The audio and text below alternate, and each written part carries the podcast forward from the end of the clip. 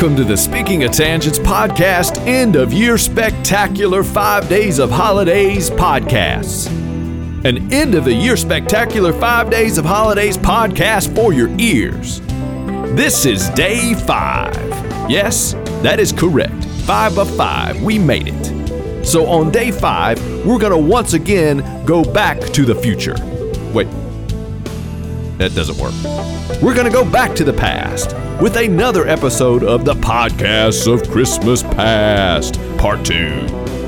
In this episode, I will turn the tables and interview KJ. And just like the interview from day 4, this was recorded about a year and a half ago, right when we were first beginning to podcast. It was actually the third thing we ever recorded after the interview from yesterday, which of course was the second thing, which is how numbers work. So, we hope you enjoy this little peek back into just the very infantile beginnings of what we were doing, when we really didn't know what we were doing, and honestly, okay, that's not any different from now because we still don't know what we're doing. But we hope you'll enjoy it anyway as we present the final day in the Speaking of Tangents End of Year Spectacular 5 Days of Holidays podcast, and also the grand finale of the Podcasts of Christmas Past, Part 2.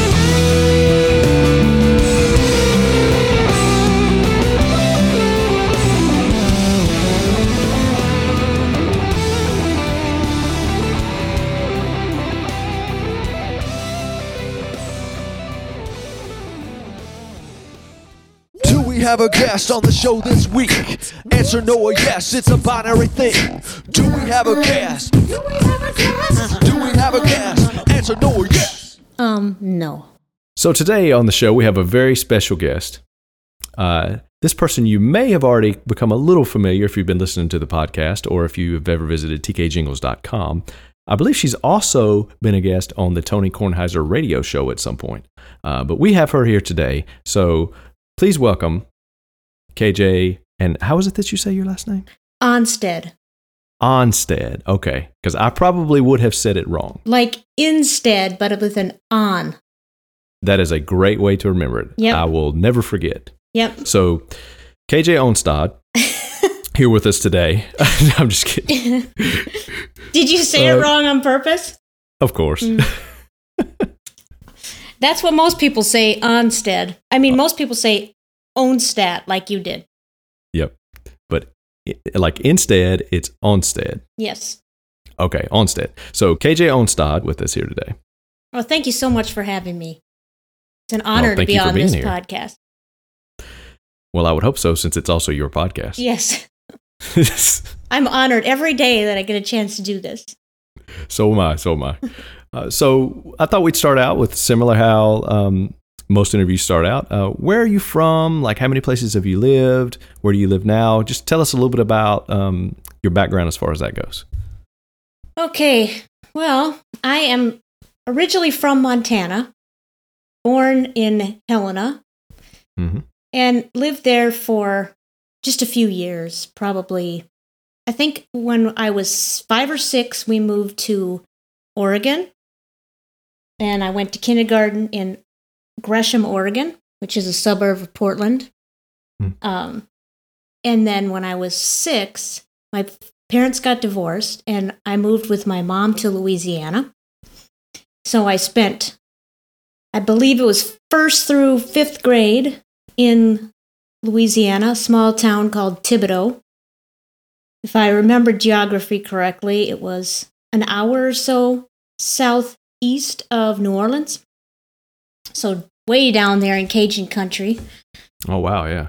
And then I would live with my dad in the summers in Michigan. And so then when, so but most of my life I probably would consider home. I grew up from 6th grade through high school in Winona, Minnesota. And then after high school, my mom remarried when I was a junior in high school, and then they waited till I graduated high school, and now they live in Iowa. And I went to college in Wisconsin, and then I transferred to Winona State to finish up my degree. And so most of my life, I'd say, is Minnesota. I've been to, to college in Wisconsin, but, you know, right next door. And now I live in Minnesota. And that's where you consider basically home is Minnesota. Yeah, but then every time I go back to Montana, I think, yeah, this is home. So it's kind of, it's tough. I have a few homes. I can understand that. I've had similar experience myself. So Montana and Helena, Montana, that's the capital of Montana, correct? Correct. You were there until you said 5 or 6? Yeah, I think it was about 5. We lived in a smaller town called Townsend, which is about 45 miles from Helena. But mm-hmm. I was born in the hospital in Helena because the other towns around did not really have a hospital. Yeah, that's cool. And my dad and his side of the family all live out there. Most of them stayed out there. And my dad, when he retired from in Michigan, he went out there too. And now they always lived in a small town just 5 miles away from Helena called Clancy, which is where they still live. And now, is your mom or her family, are they from Louisiana? No, they're from North Dakota. Ah, okay. So my parents got divorced, my aunt, the one that provides great recommendations, she is my mother's sister, and she was teaching in Louisiana at the time, and my mom, I think at that time, just wanted to be near family after the divorce, and so she found a job as a teacher in Louisiana, and the rest, as they say, is history. So that's what we did. We went down there and lived for a number of years. So my formative years, as they say, and once in a while, I will still have people ask me, am I from the South? With some of the words that I say. Picked up on some of the lingual tendencies that we have down here, I suppose. Yeah, well, when you're in 1st through 6th grade, those are the years when you pick that stuff up the most, and it tends to stick around. Very true, very true. So your dad ended up in Michigan, is that what you said? Yes. He was in, probably the closest main city that people might know is Grand Rapids, Michigan. Mm-hmm. But we were north of that, about 30 minutes in a really, really little town. And then he taught in Big Rapids, Michigan at Ferris State University for 10, 15 years. And how did you end up going to college in Wisconsin? Well, when I graduated from high school in Winona, I decided, I didn't know what I wanted to do. And I finally decided, okay, I wanted to go into forestry. Mm-hmm. So one of the colleges that had a good forestry program was the University of Wisconsin-Stevens Point. So that's where I ended up. And I, of course, didn't finish with that degree because, you're not always, you go to the college, but you don't always end up finishing with the degree you start with. So. Oh, absolutely. I think that's the majority of people that I've ever talked to. Yeah, so that's why I ended up transferring to Winona State to finish up my degree that I did undergraduate with was mm-hmm. Exercise science athletic training. So that's what I ended up doing, starting from forestry. Cool. That's quite a jump there. The reason that I quit forestry was I said, oh, this is too much science. So then I went into health promotion, and I didn't really like that. And then I ended up going into athletic training, and then I got my graduate degree in physical therapy, which is all science. So I was getting ready to say physical therapy is a lot of science. Yeah, it was all science. It was just that time of my life that I thought this isn't what I want. But at times I do feel like I should have stayed in that DNR forestry path. Well, I'll say this as far as science goes. It's sometimes you get into it's not that you're not into science. It's that maybe it's a different kind of science and a different way to apply it, different field to apply it into. Right. Yep. So you graduated. You have a graduate degree in physical therapy? Yes. And are you actually using that degree, or are you like most people that I know now who I went to college with who doing something else rather than what their degree is? No, I'm actually using it. That's good. Yeah, I work in a local nursing home transitional care unit. Mm-hmm. So, and previous to that, I did 10 years of outpatient physical therapy, where it was mostly just general population. But now, just not even a year ago, I made a transition from general population to elderly, nursing home, and people that need a place to rehabilitate for a couple weeks after surgeries and stuff like that. So that's been quite a transition, but I really like working in the geriatric population, so it's been a good transition for me. That's great. That's great. At any point, did you do any like team training or like for like sports teams, anything like that? Yes. When I finished my athletic training degree at Winona State, I took a job with St. Mary's University in Winona. It's a private D3 school, and I worked with. So I worked there, but I also worked with Winona State athletics. So I worked with women's basketball, women's and men's hockey, and so mostly the winter sports. It was a winter sports contract at St. Mary's.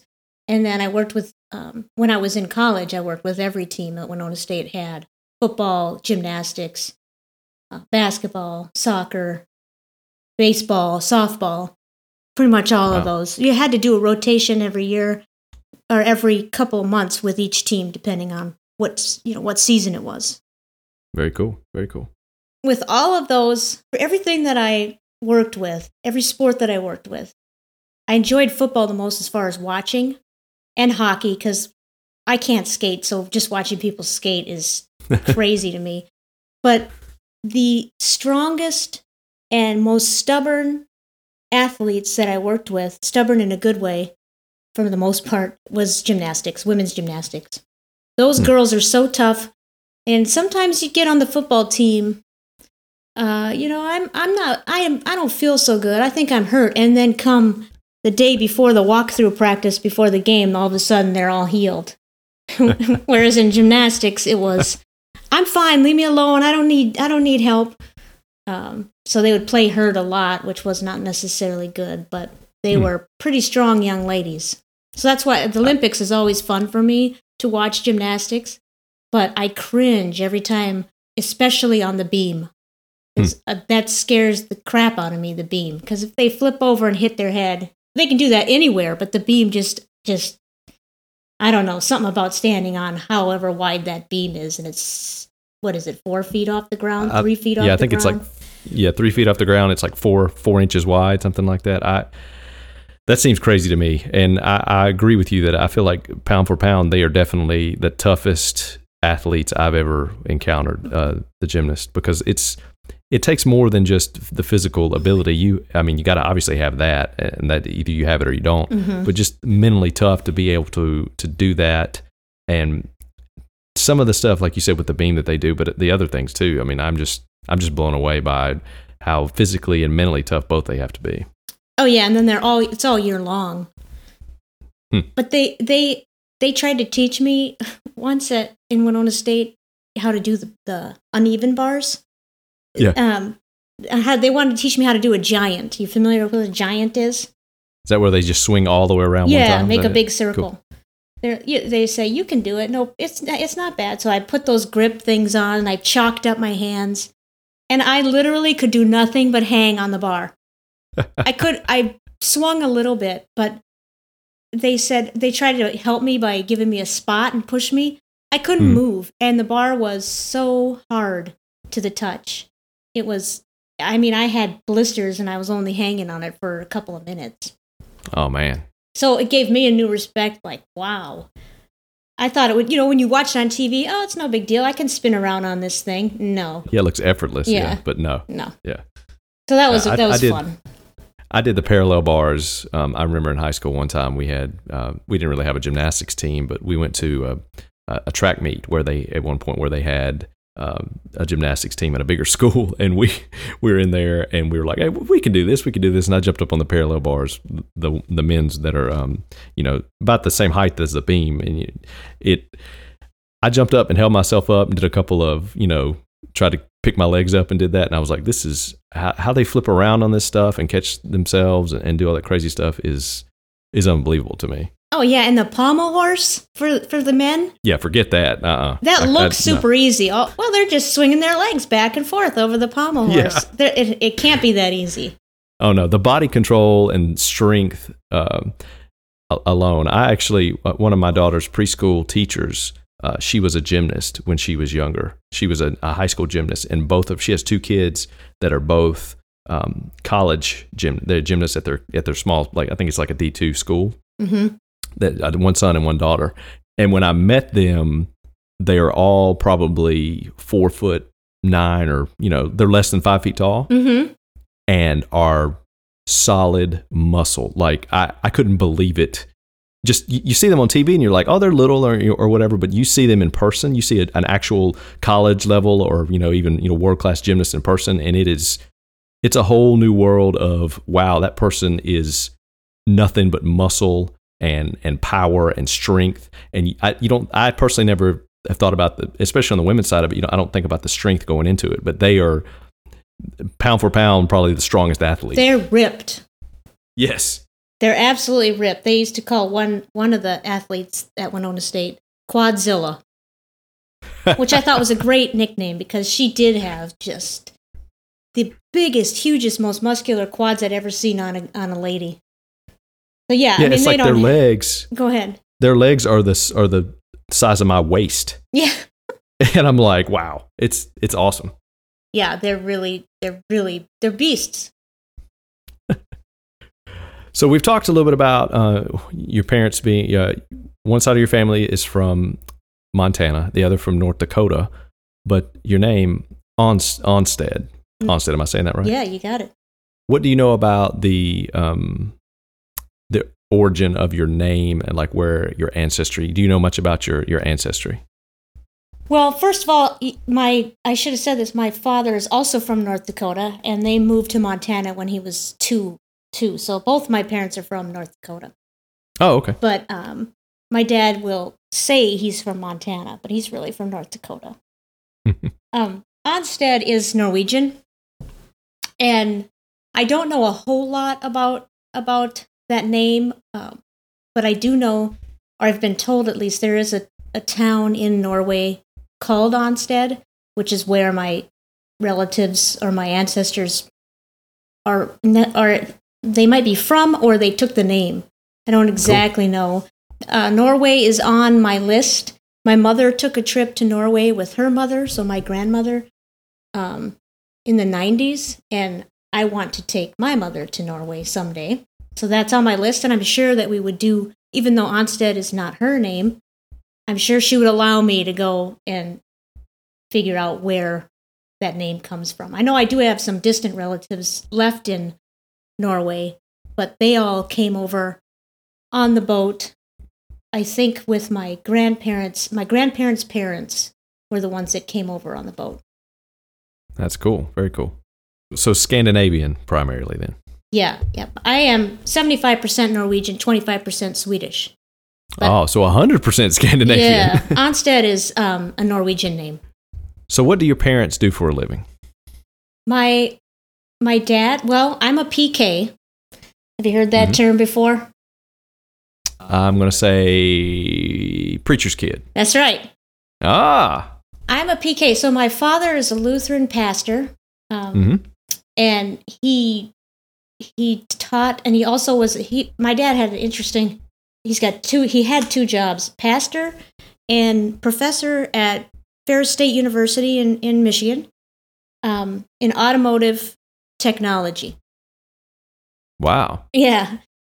So and that was at a time where I didn't really care what my dad did, or, when I was in Michigan, I didn't really understand what he did. But so as far as I know, what he taught was people that some of his graduates would be involved in car designs, or also car salesmen. And I'm sure there was much more involved, but I can't give you more information than that. But I always thought it was interesting that he was a pastor, and then he, during the week, would go teach at Ferris State for a completely different field. Did he end up in Michigan? Because primarily that was a big part of the car industry in America was in Detroit and in Michigan. Is that kind of how he ended up in Michigan? Absolutely. Yep. It was the only college in the country at that time, and I don't know. you know, maybe it still is, that had that mm-hmm. that program. So that's cool. Why he went, and then he got a call from a Lutheran church where we were where we ended up living, which is about 45 minutes from Big Rapids, where Ferris State is. So, but prior to teaching at Ferris State, he was a primarily full-time Lutheran pastor, and he preached, I guess is the proper term, because prot doesn't work. That's what I was going to say, prot. Yeah, he preached in mostly Montana, but he did before I was born, before both myself and my brother were born. They were in Wisconsin, and they I don't think he ever had a call in North Dakota, but primarily Montana, and then mm-hmm. then he got the job in Michigan, and now he retired from teaching at Ferris State, and he has a small little church in Clancy, Montana. Hmm. So he retired and moved back to Montana at probably about 15, 20 years ago now. So did you notice growing up, being a preacher's kid, did you notice, did people treat you differently, or was there any different perspective on that? Because I don't have that background, so I'm actually curious. No, I don't think that you do hear that a lot, that PKs are treated differently, or, yes. I just remember at the time that most of the time I was living with my mom in. Oh, yeah. So in the summers, I just remember having to go to church all the time. So some Sundays there'd be more than one service, and then Christmas Eve there'd be 3 services, and I had to go to all of them. So I just remember that, but I don't remember a lot of, oh, she's the goody two-shoes, or because usually with PKs it goes one way or the other, goody two-shoes yes. or rebel. Yeah, totally. I don't think I was either. I kind of was in the middle, but I didn't probably because nobody, unless I told them, nobody that I went to school with knew that I was a PK because I wasn't living with my dad. So I don't think I had that typical experience. Hmm. And also be glad that you didn't grow up in the South. Yes. As far as that goes, Southern Baptist in the Southeast, because you'd have been at church not only Sunday mornings and Sunday afternoons and Sunday nights and Wednesdays and Tuesdays sometimes, and during the summer practically Tuesdays, Wednesdays, Thursdays. Just, I know. It's I feel like ton, Southern Baptists go to church, and that's how I grew up, honestly, is my parents taking me to church, to a Southern Baptist church, and it almost made me never. It pretty much at that point made me never want to go to church again. Mm-hmm.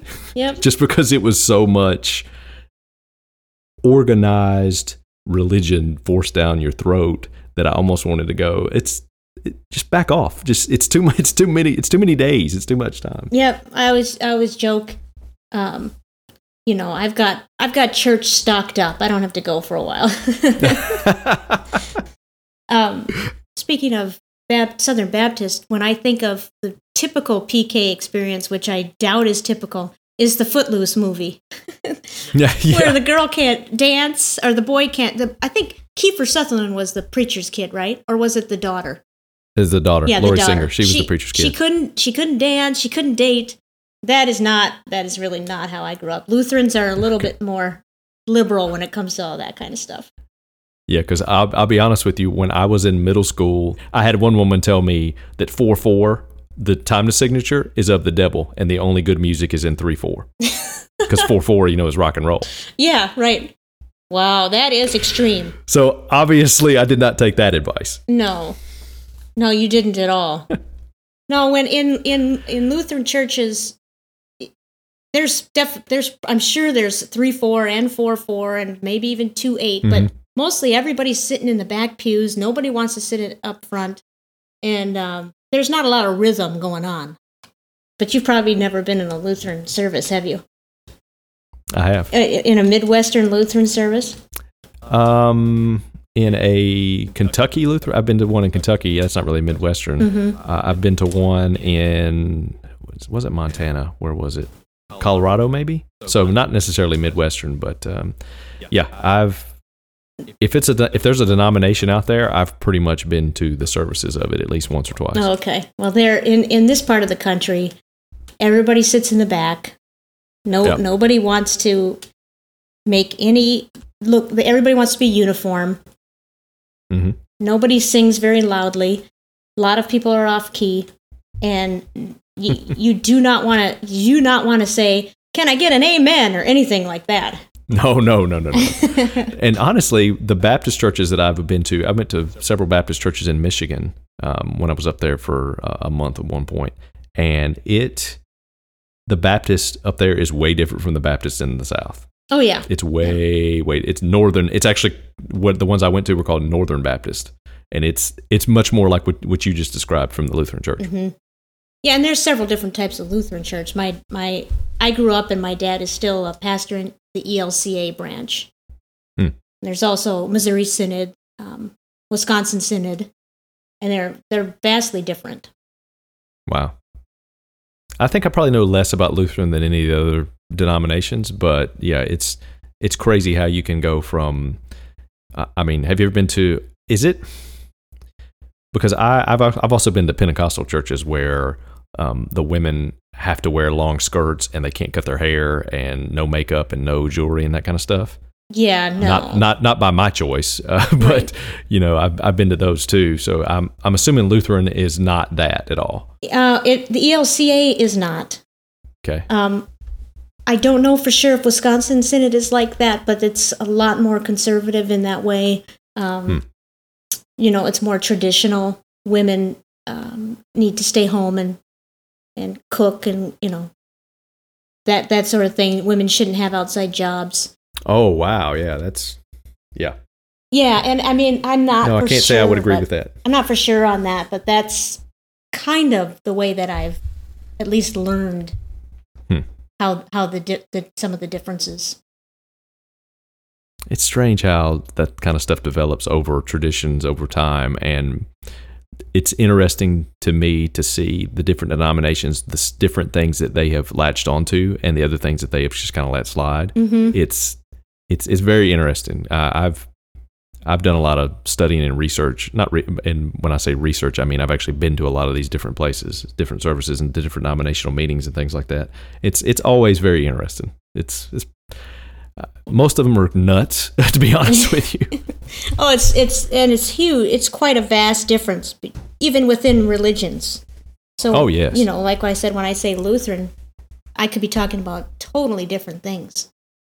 Yes. So I clarify that I'm of ELCA. That's how I grew up. Mm. Well, I know that it's just like we have people in this country that say, you know, if you're a Muslim, if you're Islam, then you're just like the terrorists. When no, that'd be like saying that all Christians, all Protestants are the at the level of the people who are bombing abortion clinics, and it's not. You have crazy people in every denomination. Exactly. You have sane, and the majority are sane people who want to do the right thing, and that sometimes they get led in the wrong direction, and that's a problem. Yep. But it's not a crazy thing. We can have a whole discussion about religion one day but anyway. Oh yeah, there's extremists in every religion, and even if they're not religious, there's extremists in everything you can think of, everywhere. Yes. I have a really good book, and my mom gave it to me a number of years ago, and of course now I don't remember the name of it, but it lists all of the many of the different faiths and kind of in column simple reading format.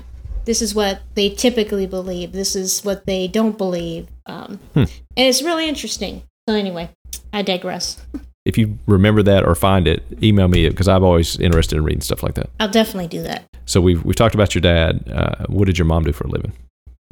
For many years, my mom did just many different things. I know she used to sell. I don't know if it was door-to-door. This was before I was born, but it was either door-to-door. Yeah, it must have been door-to-door. Encyclopedia saleswoman. She did. Wow. Yeah, she did that for a while. And then, that is definitely a job you don't hear of in 2016 anymore. That's really cool. I don't even know if encyclopedias are around anymore. I'm sure they are. Yeah, but they may not even make them. Do they make them? There's no need.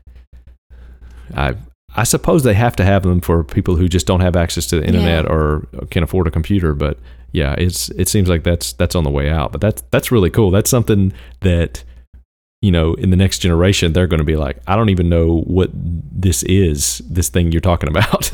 Well, I think we're already there. I think some people don't know. You're probably right. So I'm pretty sure she did that. Now that I say that, I'm thinking, okay, well, maybe I'm making this up. But no, I'm pretty sure she did the encyclopedia sales. I'll have to double check now because I'm questioning my memory. But this was before I was born, but I think I've heard that story, that she did some of that. And then she helped out in preschool. I don't think she was a teacher at that point, but she helped out in a preschool kindergarten in Montana. I think she also worked at the local nursing home. And she also, in the summertime, she would work at Yellowstone National Park. I don't know exactly what she did, whether she, you know, helped, whether she sold tickets to people as they walked in, or if she did, you know, there's so many different jobs that you could do at the park. But yeah, she was that's a cool office to go to every day. Yeah, she was a summer help there, so she wasn't doing any research or anything like that as a scientist or anything like that. But she tells me that's one of the most fun job she ever had. And then when my folks got divorced, she, before that, she was also teaching. She taught high school English for many years. And then when my folks got divorced, when we moved to Louisiana, she got a job in special education. And then she did that for the years that we lived down there. And then when we moved to Minnesota, she continued that in the high school. And she did that until... When she got remarried and moved to Iowa, they, in order to continue to do that, Iowa had these ridiculous laws of how to become a teacher in that state, and so she was right on the cusp of retiring. So she just retired rather than go back to school to become a teacher in Iowa. So for most of her career, she was a teacher. That's cool. So I noticed you mentioned that she did some work did some work in a nursing home. Is that what you said? Mm-hmm. So possibly that's where you got your inclination to help out with the geriatric group. Well, it could be. I know that the reason that I went to college for athletic training and then finished up with a graduate degree in physical therapy is because I got injured myself and had to do 8 months of physical therapy when I was at the age where you're trying to decide what you're going to do. Yeah, what happened? Oh, I was on one of those huge trampolines. First of all, it was at a friend of mine's high school grad party. Mm-hmm. And for some reason, I had socks on, which I don't think you should be doing because it makes it more slippery. But I ended up catching someone's rebound. And so when I was coming down, it kind of did that rebound thing, and my leg hyperextended, and I broke my tibia and tore my ACL and my PCL. So I had to have major surgery and then lots of therapy. Wow! So that's because that was right after my senior year of high school, before going to my freshman year of college, and so I had to do therapy. I had to find a therapist in Stevens Point, Wisconsin, to do therapy throughout the school year. And that's kind of where I first started thinking, well, maybe I'll go into therapy instead. And if you ask most therapists, a lot of them have gotten injured first and gone through therapy, and then that's where they pick that career. Well, that's very interesting. I never would have thought that. That's really cool. Yeah, not that you got hurt, but it's cool that many people in therapy that do physical therapy started out as going through that themselves and experiencing that. And from my experience, I want somebody, no matter what, any expert that's helping me or any trainer or any teacher, I want them to have gone through the same thing that I'm going through, or at least a similar thing, because that helps them sympathize with the patient. Yep. So that's good to hear. Yeah, and in hindsight, that was my injury was a good thing for me because it helped me pick my career. But I have definite arthritis issues in that left knee, so that part I'm not so happy about. So do you have any pets? Oh, yes. We have 2 dogs. And Wrigley is my guy that I had. I adopted him when he was 9 months old from a shelter. And he's 12 now. So he's a golden retriever He's probably a golden retriever lab mix, but I've never had his, the DNA test. I've never had that done, although I want to. And he's 12. He's about to be 13.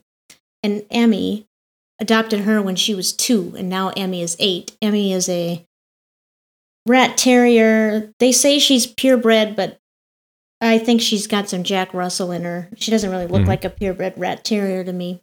Again, we have not done the DNA test. So it's a melded family, the two dogs. And the rat terrier, Emmy, she rules the roost. She is the boss. That's funny that the little I'm assuming she's the much smaller dog. She's much smaller. She's like 14, 15 pounds. Wrigley's about 75 pounds. So yeah, she's the boss, and he lets her do whatever she wants. That's funny. So we talked a little bit before about the TK show and our significant others not wanting to listen really, but when did you start listening to TK? I started whatever year he was national on ESPN radio. I feel like that was like 98 or 99, but yeah, I was going to say 98. I could be off on that. So I've listened to him for a long time now. And then he went on that hiatus for Monday Night Football, and I thought he was done. So I was really ecstatic when he came back on. But it's been how many years is 1998? 98? 18? Sounds right. Something like that. What year is this? 2016. So 18. 18. Yeah. Hey, I'm pretty good. Yeah, that's a good one. And the only person that I ever knew that liked TK at that time was one of my college professors. And he actually wrote the show one time. And mentioned that I came up to him after class one day and said, you must like TK, because one of his slides said affirmation baby. Affirmation baby, yeah. Yeah, one of his slides said affirmation baby, and I went up to him, and he wrote the TK show that message. So it was pretty neat, because I didn't know he was writing him, and then all of a sudden I hear in the mailbag that my professor was emailing and talking about the Littles connection. So it was kind of fun. So this is like a Gretchen Wu sort of situation. Yes, before Gretchen Wu. Wow. Yeah. Maybe he should have written in more than once or twice, and then he would be the Gretchen Wu. Maybe, except his name's not as cool as Gretchen Wu, right? Gretchen Wu just kind of floats off the tongue. I mean, how many people's are? No, right? Yes, totally. Yeah, but so no, he's been listening that many years too, and probably longer, I don't know, but. That's really cool. So anytime I had TK things I wanted to discuss, it would always be with him. Nobody else even knew who TK was. At least I didn't know anyone that listened to it. Yeah, I don't know of anyone who listens. I know a lot of people who watch PTI, and a lot of people who know who Tony is, if you mention his name, but I don't know of anybody else that I interact with on a regular basis that even knows he has a radio show. No, and most people that I try to when I try to explain the Jingles Fest or whatever, I start with, do you know who Tony Kornheiser is? And most of the time they don't know. Then they have no chance on the rest of this. So a lot of my friends just probably don't watch ESPN, which I watch PTI all the time. So it's kind of odd to me. But most people don't know who he is when I describe him to the people that I know. So have you been watching PTI basically from the beginning then? No, because there's a lot of years in there where I didn't have cable. So I would go in and out of watching PTI, but probably close to the beginning. It started in 2001, I believe? I think it was right after the terrorist attack. It's early 2000s, yeah. Or 2000, yeah. I've probably been watching since maybe religiously more like 2003, 2004. Wow, yeah. For a while, not as long as you have. Pretty close, though. Very close. It's about the same. It's a great show. Oh, yeah, totally.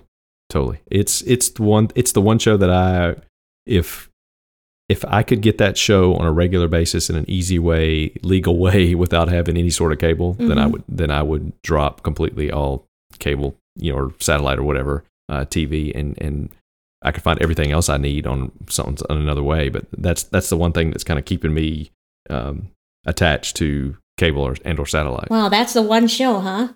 Yep, pretty much. Yeah, it is a great show. I've got more than that as far as keeping me attached to cable.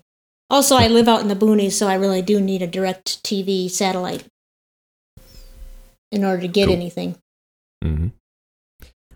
So we talked a little bit about Tony's show and talked about Even Library. We've mentioned that. Is there anything that stands out in particular in your mind as, wow, I'm really proud of this jingle, or I'm proud of this moment, or I'm very happy that, you know, that this got on the air, that kind of thing? Ooh, that's a great question. Let me ask you this. Let me ask you this. What was the very first time that you had a jingle played or an email read on the air on Tony's radio show? The very first time was way back when they were saying, well, if you want to send in your version of our mailbag, do it, you know, feel free to do that. The original Gary email. Yeah, bag. Gary Braun. And so mm-hmm. I sent in an a cappella version of that. Mm-hmm. And that was the very first time. Nowadays, you kind of know before you know well before the show airs that your song was on because of Twitter or email or the message board or something. Mm-hmm. And back then, I didn't even know it was on, and that came on the radio at the time we were driving, and I'm like, well, that's me, and she's like, I'm like, yeah, it's me. So that was kind of a fun moment. That's really cool. Yeah, but my first jingle was the podcast delay, Carly Simon, You're So Vain. Oh, yeah. That I played on ukulele. So those first ones were probably the most fun because you didn't expect to be on the radio. But when I visited the show and they played one of my jingles, that was pretty fun to watch their faces. Yes. To watch their faces live to a song that you had done.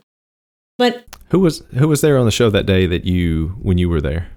It was Gary Braun and Chris Eliza and Tony and Nigel, Mark Stern. Cool.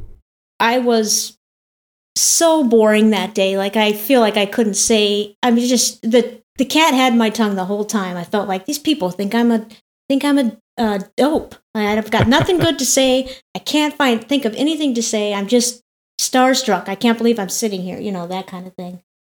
So I've always been regretful that I couldn't open my mouth and say anything in English, it felt like. I think from my experience, I think everybody, and from other people I've talked to, I think everybody who has visited the show it says exactly the same thing, or at least at some point felt the same way. So I think you're in good company with that. Yeah, and thankfully they didn't put me. That was back when they weren't putting anybody on the mic, or very rarely. And yeah, I don't think they had quite trusted that, and you know, I don't blame them. They hadn't quite trusted that we weren't going to get on there and weren't maniacs, right? Exactly. At some point. And thankfully they didn't, because I'm sure it would have been like, I don't know. So I'm really kind of happy they didn't. But at the same time, when I hear my friends that have been on there since on the radio, and you're one of them, mm-hmm. You guys all did so great with it. I'm sure I would have been fine. But at the time, I was thinking, oh, good, I'm not going to go on the mic. Yeah, I know that feeling. So is that the first time that you had met Tony in person when you went to the show? Yes. Okay. See, that's different from me, because I had met him and Mark and Gary at the first Jingle Fest Live, or whatever you want to call it. I can't remember. Jingles Live, I can't remember what we called it. It was 2 years ago. So I had met them there. And that's the first time I'd met any of them, and that was really cool. And so when I went into the studio, you know, 8 months later, whatever it was, it was a very different feel. I wasn't like, wow, as nearly as much. And then sure. I saw, of course, Liz and David there, and I was David Aldridge and Liz Clark, and I was like, wow, about them, and not necessarily about Tony and Mark. Sure, because you hadn't met them yet. Right, it was totally different. Yeah. Oh, it was. They could not have been nicer. I'm sure you had that same experience. Just so 100%. And thanking us for being there. They were just great. They're really, really good at their jobs too. They're very good on the radio. I can't wait for this podcast. Same here. It's like you know that they're prepared. You know that they have to be prepared to do a podcast, to do a radio show at that point when they were doing that. But you don't realize that they make it look easy because of how good they are and how prepared they are beforehand. It's really cool. It was really cool to see it in person and to realize not only are they incredible at what they do, they work hard and they prepare. And then on top of that, they are super nice and gracious with their time. And it was really cool to get to experience that and to kind of to realize, oh, they're popular. They're professionals for a reason. I mean, they do this for a living for a reason. They're professionals. They are. Yes, they were. That you kind of forget that because you're listening to them and you're thinking these people are hilarious. This is funny, but you got it. You nailed it. They are professionals and they're very good at it. And I had that same experience when I went to the PTI studio and watched Tony and Mike. It was all one take, no mistakes, just boom. They were so good. It was really fun. That's very cool. Yeah. That's one thing I haven't been able to do yet is to visit the PTI studio. So Wilbon was in studio that day? No, Wilbon was on satellite, but we got to see him during the breaks and stuff. Cool. Yeah, they were just both of them. No mistakes. Everything was in one take. And I said to Tony afterwards, I said, "You guys are really," obviously he knows this, but I just said, "You guys are really good. You didn't make any mistakes." And he goes, "Yeah, we're pretty good, aren't we?" And I'm like, yes, you are. That's funny. Yeah, aren't we good? What else would you expect? Exactly. What else would you expect him to say? Yeah. So we've talked a little bit about your background and where you're from.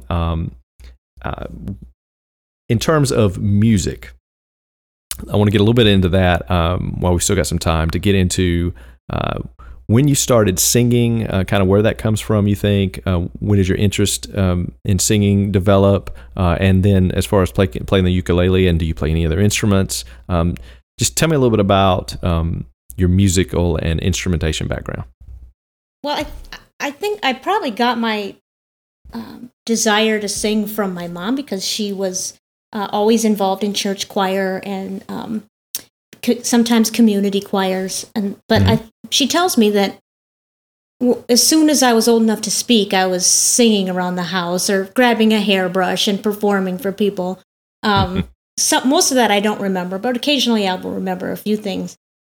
But I never, I don't think I did. She tried to get me to take piano lessons as a young girl, but I was much more interested in going outside and playing football or, playing sports with the boys. And I was a tomboy. I didn't want to do that at that time. So in hindsight, I wish I would have, but I didn't. And I don't think I got into anything musically until high school. I was in my high school choir and I did a few musicals, but never auditioned for like a lead role. I just wanted to be in the chorus.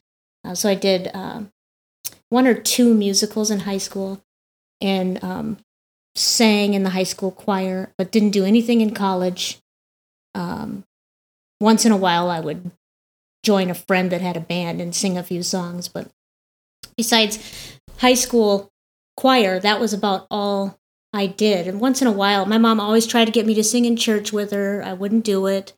No, I don't want to do that. That kind of thing. Mm-hmm. Mostly just I think now is just shyness.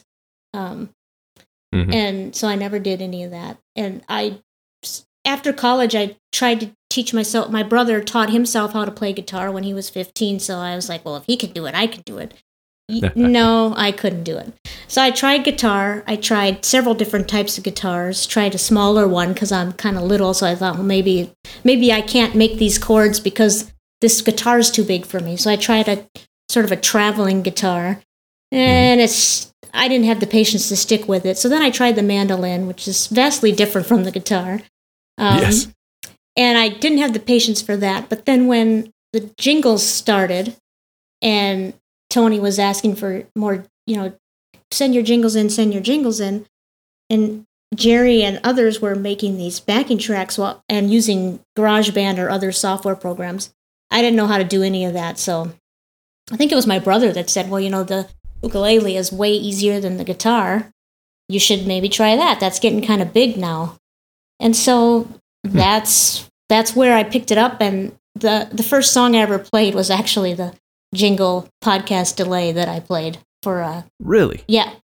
That was the first one. And so I'm still not good at it, but at least I can play some chords and do something and make something that sounds somewhat musical.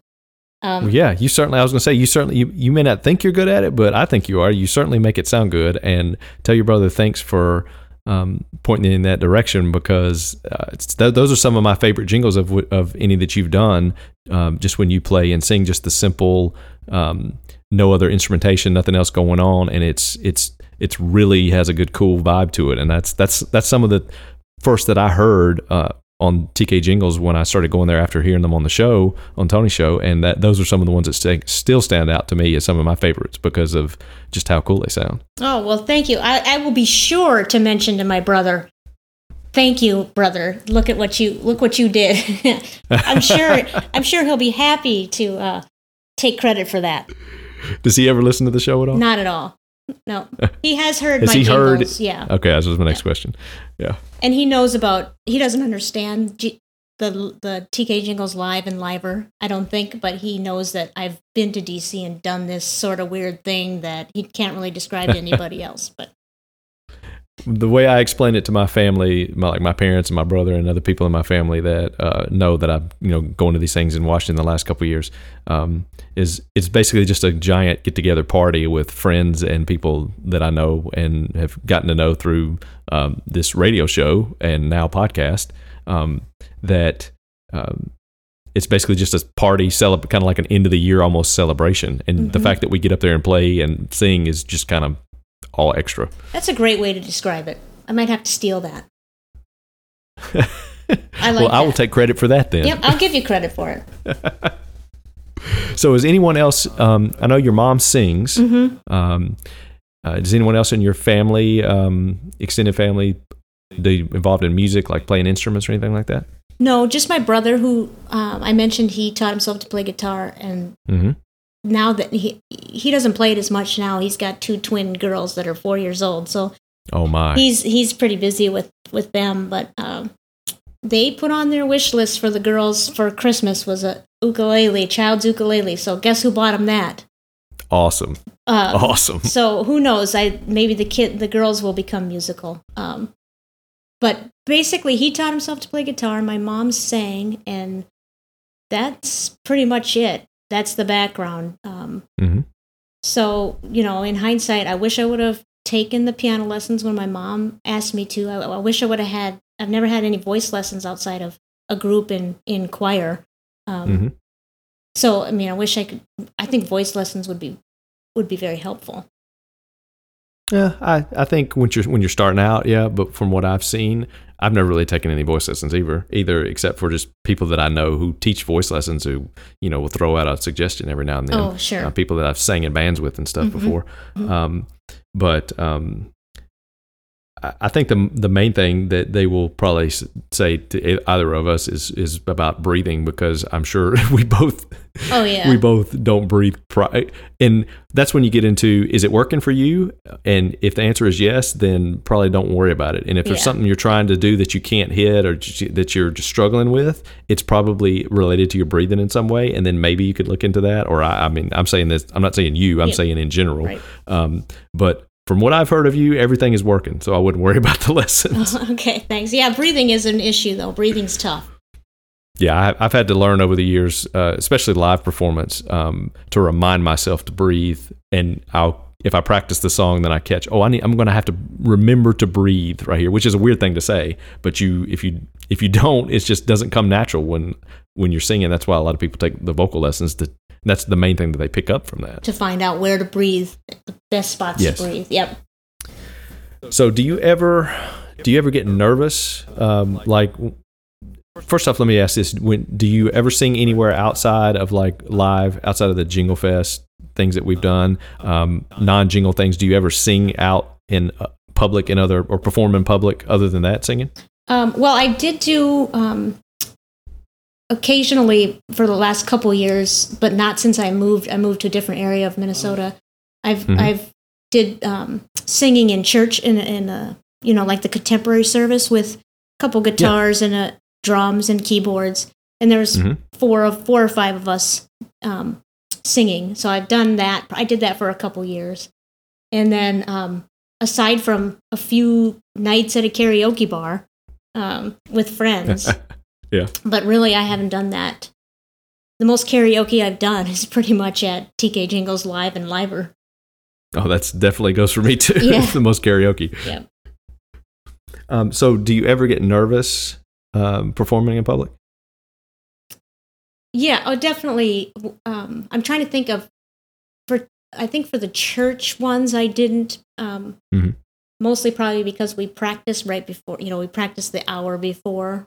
So you kind of had that chance to run through everything. Mm-hmm. At TK Jingles Liver, I was most nervous when I actually had to play the ukulele because I had never played that ever in public. So I was a little nervous there. I should have been nervous at the beginning because I couldn't hear the music, but I was just going for it.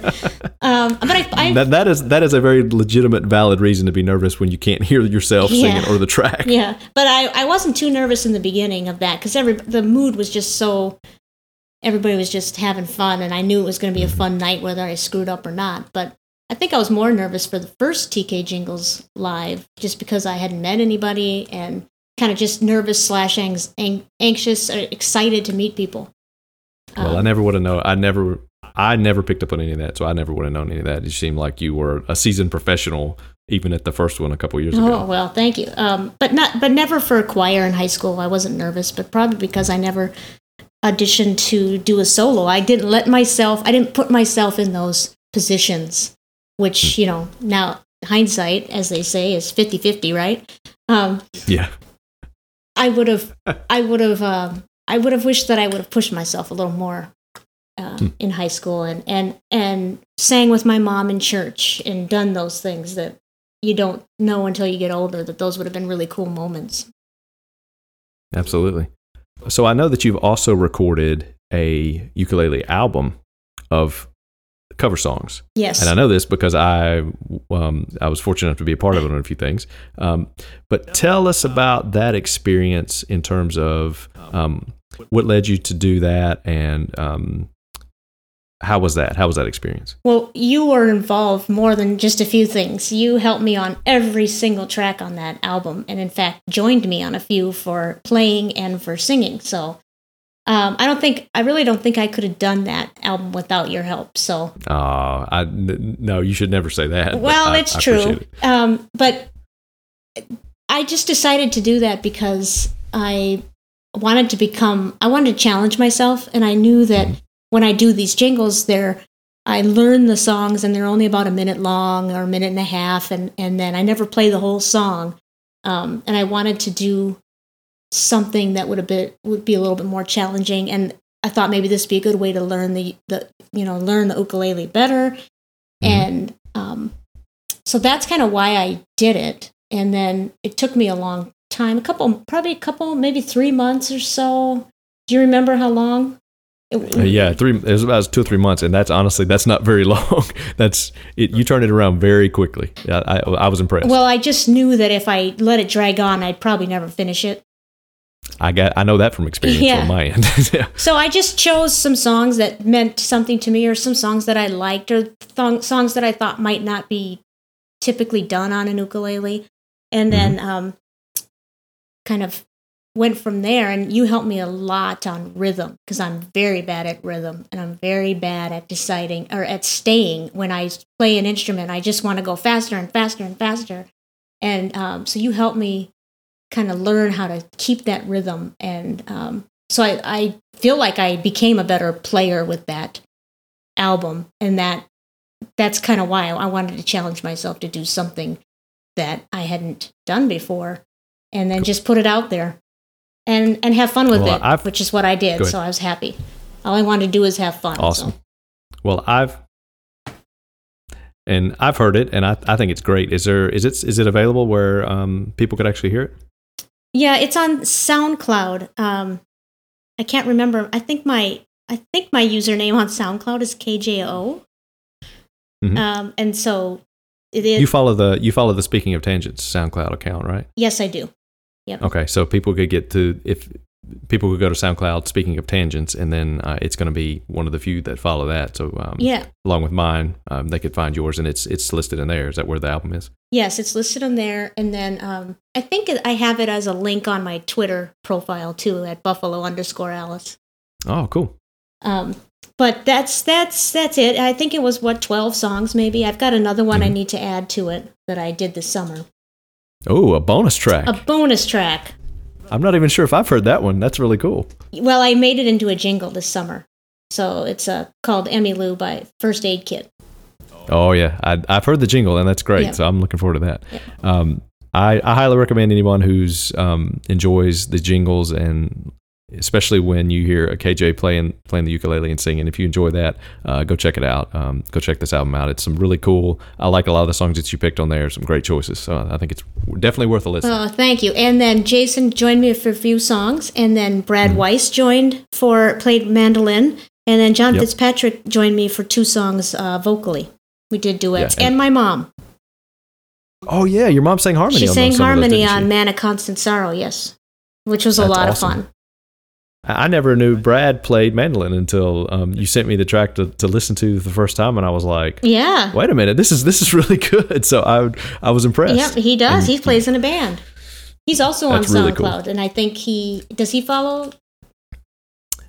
He follows you, I'm pretty sure. Okay. I'm not sure if he follows my account, but I know if they can get to your account on there through the Speaking of Tangents account, then they can get to his account.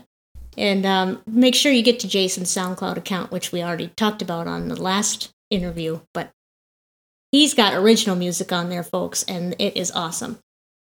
Well, I appreciate that. I hopefully have something coming, an actual real album or playlist or whatever you want to call it, later this year that you're actually going to be helping me on and return the favor. So. Yes. Yep. Looking forward to that. Me too. Okay. Before we go, I have a few quick... pretty short answer questions that very similar to the ones you asked me. Okay. And I'd like to get your take on that. Got it. Shoot. If you're going to read, would you rather read on a Kindle or like a tablet, a digital tablet, or an actual book? I prefer an actual book. However, sometimes I'm reading a book and I would really like to know what a word is what a word means. Oh, yeah. And Kindle is really nice because you just click on the word and it gives you a definition, whereas I have to get up and go physically Google a definition. So that's the only reason that I prefer a Kindle once in a while. That, and if I'm reading in the dark, it's got light. I don't have to have an overhead light on. But primarily, I want my hands on actual pages, and I want to turn them. Have you ever had the thought for a split second when you're reading an actual book after you've been reading on a Kindle to touch a word in the page in the book and have it see what comes up? All the time. And the same thing goes on a desktop or on a laptop, my laptop. I'm constantly touching the laptop screen because of the phones and iPads. All right. I'm glad to know I'm not the only one who's done that before. Because I've done that on an actual book. No, I have too. If you're going to go on vacation... and you can pick anywhere in the world to go on vacation. What's your first choice? Wow, anywhere in the world. If you would have said U.S. Budget is no option. Okay. Amount of money doesn't matter. Time, how to get there, anything. You do have to factor in whether you can fly there, whether you can drive there. Or you have to fly because I know. Yeah, I don't fly, but. Let's just assume that I would be heavily medicated, so the flying doesn't come in. I guess off the top of my head, it'd probably be Norway and Scandinavia, hit all those countries. Finland, Norway, Denmark, Sweden, all of them. That's very cool. Have you ever been to that area of the world before? No, I've never. Beyond Canada, that's it. U.S. and Canada is all I've been. Cool. And that's largely because of the airplane. Yeah, I can understand that. That's what's probably like 8 hours from where you'd have to pick it up or to fly to somewhere in Europe. Probably, but I could do it if I had to do it. I think at least once you need to go and see your Viking homeland. Absolutely. I definitely would like to go to Italy, Ireland. I'd love to see Amsterdam. I'd love to visit Amsterdam, which is Amsterdam is in Denmark, right? That's in Holland. Holland. I always get Denmark and Holland confused because Holland is Dutch, so you got the two D's. Right.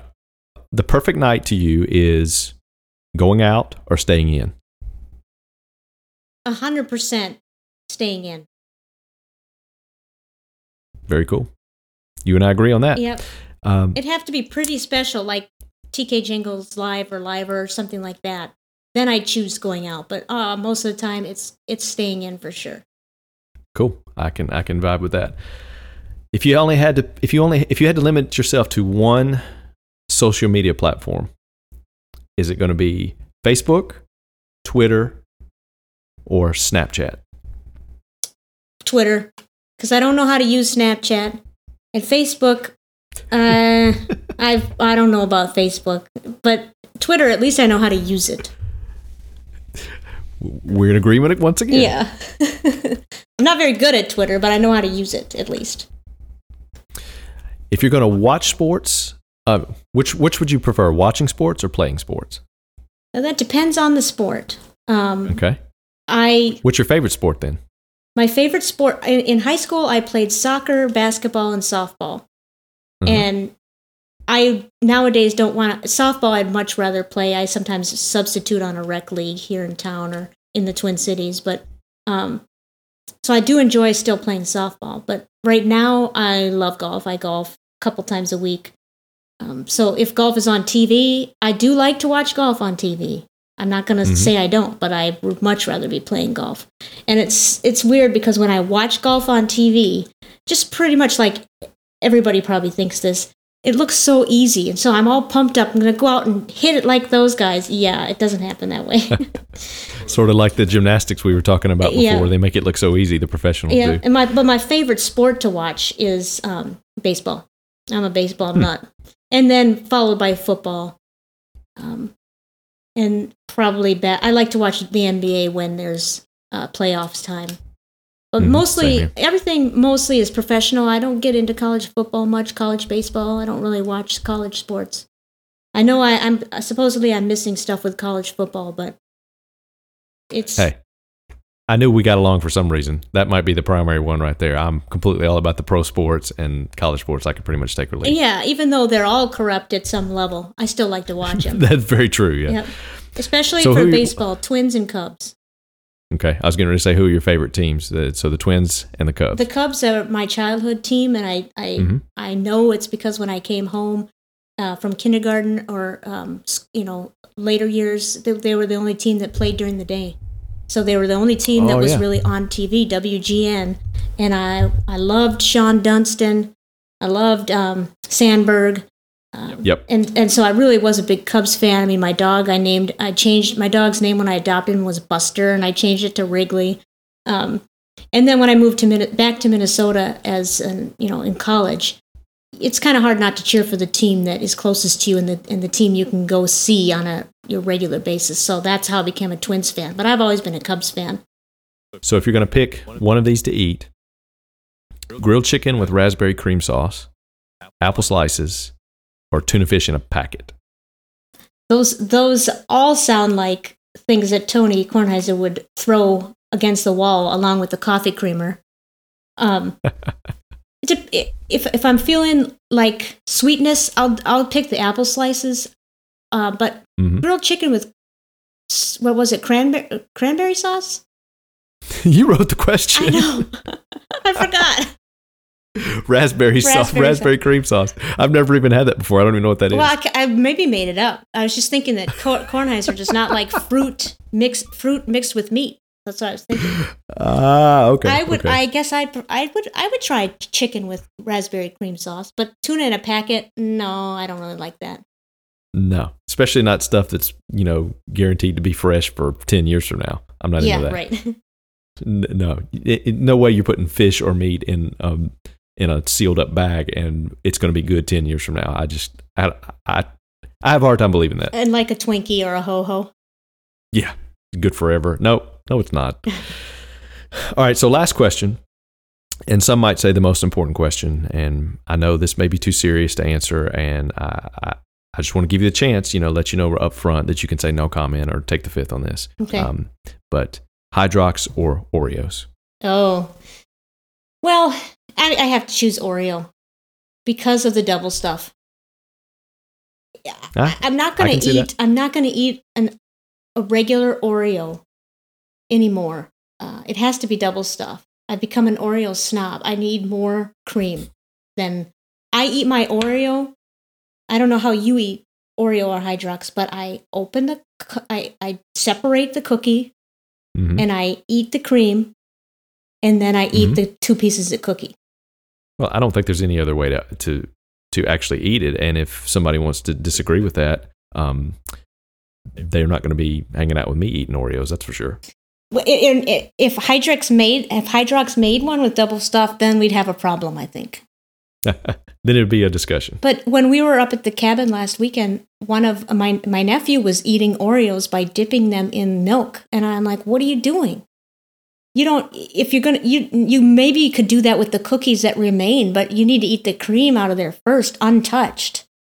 Yeah, I can't. I've actually done that a lot, where I will take the cream out of the middle and then eat the two wafers, dipping them in milk. That I can do. So that's fine. But you got to have the cream first. It has to be alone. Oh, absolutely. It can't. I could not dip that in milk and eat it. No, you don't mess with the cream. That has to be pure. What's with kids these days? I know. Come on. So thanks for joining us today, and I hope you had as enjoyable of a time as I did doing this, and we hope to have you on the podcast again at some point. I really had a great time, and I definitely will join you on the podcast again real soon. Great. You're welcome anytime. All right. Thank you. Thanks. Bye. We hope you've enjoyed this bonus episode.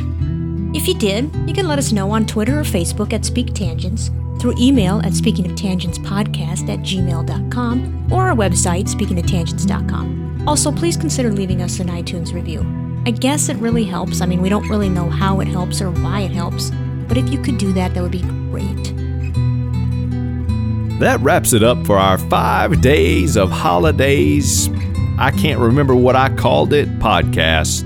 It's 5 days of podcast in 5 days. So we hope you've enjoyed it. And we hope you've had a great holiday and have a great new year. We'll see you sometime in 2018, right? That's the year. Yes, 2018. Man, I'm getting old. Anyway, from both KJ and I, thanks for listening. This wouldn't be nearly as fun without all of you.